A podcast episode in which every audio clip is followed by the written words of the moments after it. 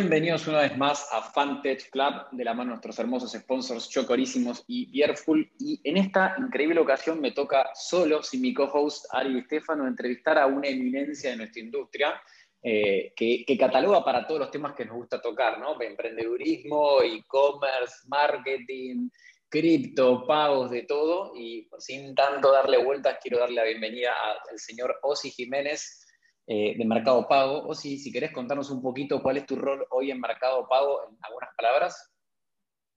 Muchas gracias, Ano. Eh, mira, mi rol, yo soy el, presidente del negocio de FinTech en Mercado Libre.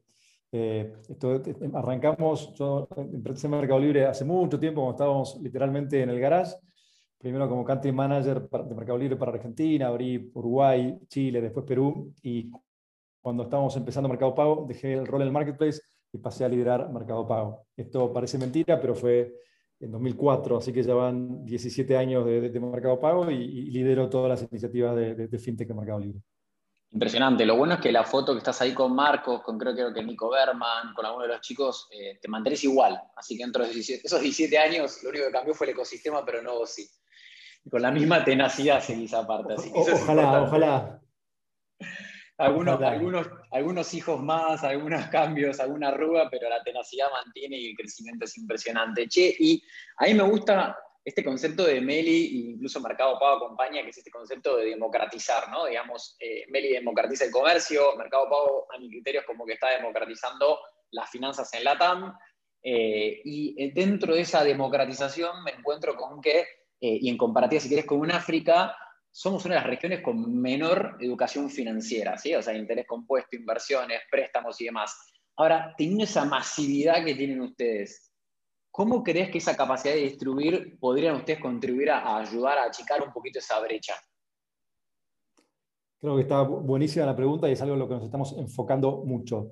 Justo, eh, te cuento una cosa que acaba de pasar, porque eh, justo esta semana tuvimos un Best Practice Sharing, una, sesión de compartir mejores prácticas con, con la gente de Empesa, que es esta, esta este, empresa de Vodafone que se ha dedicado a hacer pagos en, en, África, en muchos países de África. Es impresionante el volumen que tienen.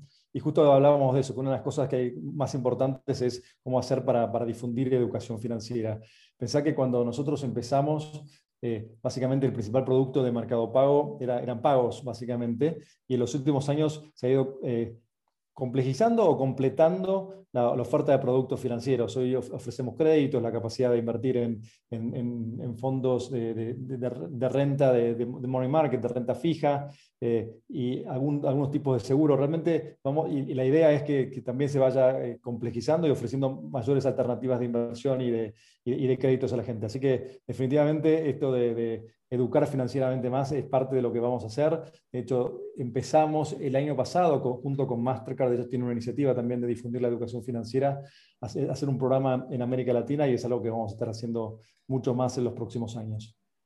Meses y años, no, no, es que hay que esperar años para que esto ocurra. Empieza ya mismo, pero quizás va a ser un foco grande en los próximos años.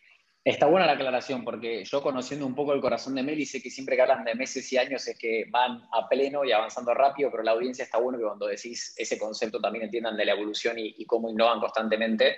Y dentro de ese camino, me parece impresionante que eh, para todos, yo, tuve la suerte de estudiar en una universidad, una carrera económica, ¿no? Y dentro de eso es como que más o menos lo que ustedes hoy están disponibilizando ibas a otros lugares o si querés eh, a, bancos, más o menos tenías que, con conocimiento lo podías hacer, sin conocimiento estabas a la de donde estuvieses poniendo el dinero, ¿no?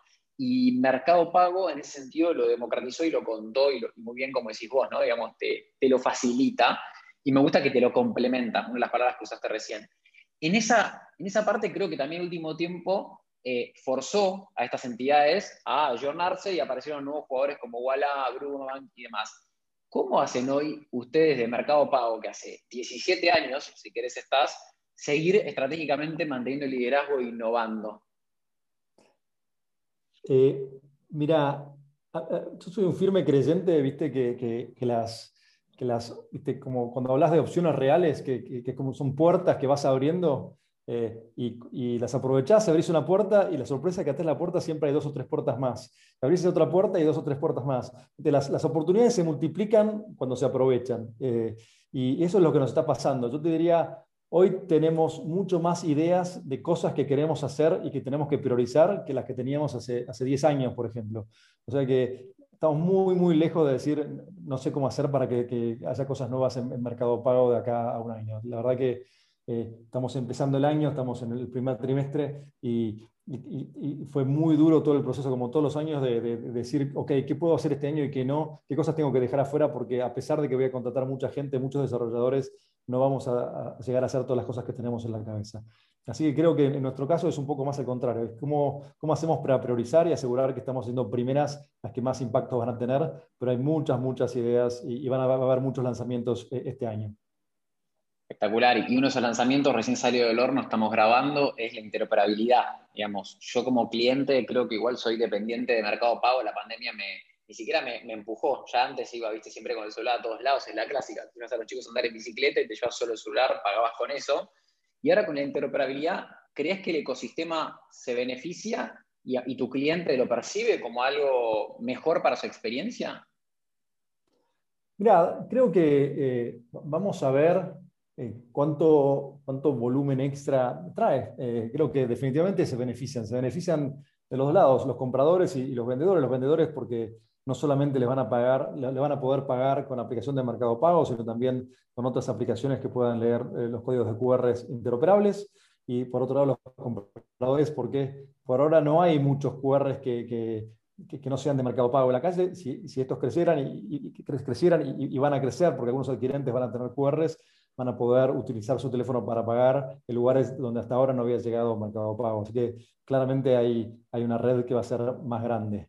Em, y, algo similar está pasando en Brasil con, con, Pix, básicamente. Pix ya, empezó a ganar más escala, pero eh, está pasando algo similar, donde ya vemos que nuestros vendedores reciben algún porcentaje extra de ventas de, otras billeteras.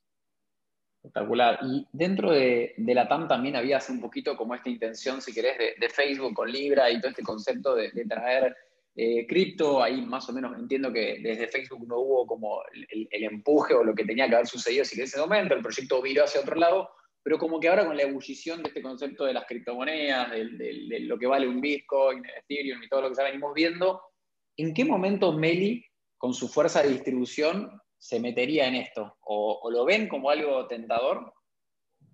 Nada, es algo que, estamos explorando. En el pasado hicimos, eh, hace, varios años ya dimos la posibilidad de que la gente pague con cripto en, México y la verdad no tuvo mucha atracción. Lo que ha pasado desde entonces es que cripto se ha vuelto más un instrumento de, inversión, un activo que, un medio de pago. Se hacen poco pagos con cripto. ¿Por qué? Porque es, caro procesar cada transacción, es lento procesar cada transacción.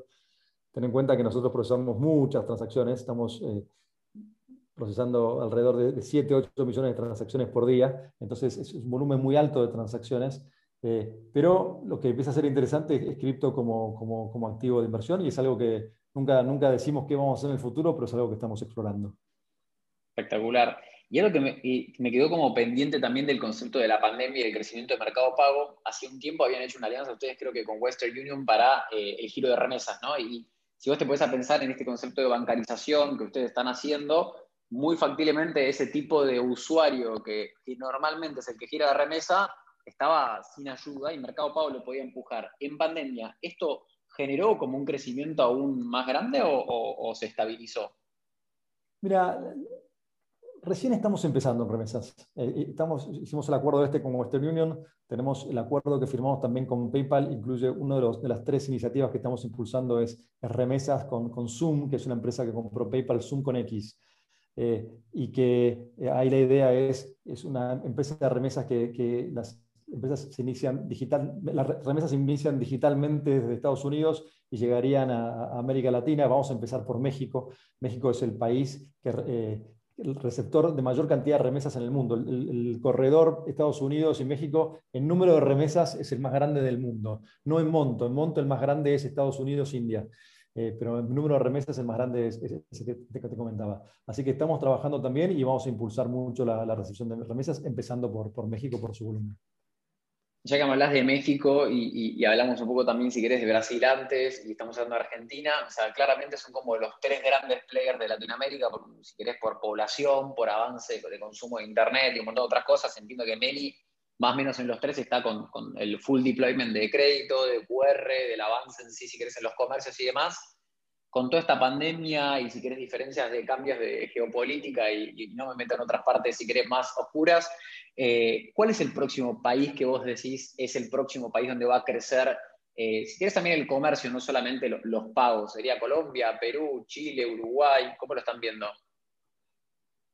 Mira, para nosotros los, dos que, vamos a estar enfocándonos más este año es, Chile y Colombia. Como decís vos, los tres más grandes ya tienen ya casi la mayoría de los productos lanzados. No todos, hay muchos que vamos a lanzar, pero, pero es en Chile y Colombia que este año vamos a hacer un esfuerzo muy grande para ir acercándolos a, a donde están los otros tres. Espectacular. Y tengo una pregunta más del lado de los emprendedores. O sea, yo tuve la suerte, si querés, de, formar parte de Endeavor. Eh, Meli, Mercado Pago y, mucha gente, digamos, de, Mercado Libre contribuye desde su lado en mentorear, en participar de un montón de los programas. Incluso la, hace dos episodios creo que tuvimos con, John Summers, que es eh, para, ahí amigo de ustedes, eh, y que también participa mucho con Junior Achievement. Desde Meli, hoy, más allá del Meli Found, que sería como el vehículo más eh, clásico institucional de inversión, para las pequeñas compañías, ¿cómo es el deployment de, lo que es mercado crédito? O sea, ¿cómo generó eso el, crecimiento también después de esas pequeñas compañías en la parte del comercio general de Mercado Libre? Tuvo un impacto muy grande el mercado crédito. Eh, y lo, vemos desde un montón, un montón, un montón de anécdotas a, números. Lo vemos en que es muy alto la, cantidad de gente que, que, pide un crédito y después empieza a vender más, porque finalmente esos créditos, estoy pensando en vendedores, no en emprendedores, estos vendedores utilizan ese crédito típicamente para, para, comprar más mercadería y poder vender más la próxima vez que haya un pico de ventas, que son seguidos, porque, no sé, desde, desde las fiestas a, a, Cyber Monday, a, a, hot sales y demás, hay muchos picos, entonces la gente se suele toquear para poder vender más esos picos. Hay gente que lo ha hecho para, para, para mejorar, para, tener CAPEX, básicamente, para alguna inversión eh, fija eh, y, y, también lo ha utilizado. Así que el, son centenas de miles de créditos que hemos dado que, han tenido un impacto grande entre nuestra comunidad de, vendedores. Y lo otro que decías, impacto en, en, eh, en, ecosistema emprendedor, realmente dedicamos mucho tiempo, ¿no? Es a través de Endeavor, yo ahora justo la semana que viene tengo una, una charla con, con, emprendedores de Endeavor de, todo el mundo, creo que son 10, que están enfocados en pagos nada más, así que vamos a hablar de, pagos, pero también eh, creo que todos somos contactados por, varios emprendedores que están lanzando cosas y, nos hacemos tiempo para hablar con algunos, no con todos de ellos porque es imposible, pero creo que yo casi, casi todas las semanas termino hablando con algún emprendedor que está haciendo algo.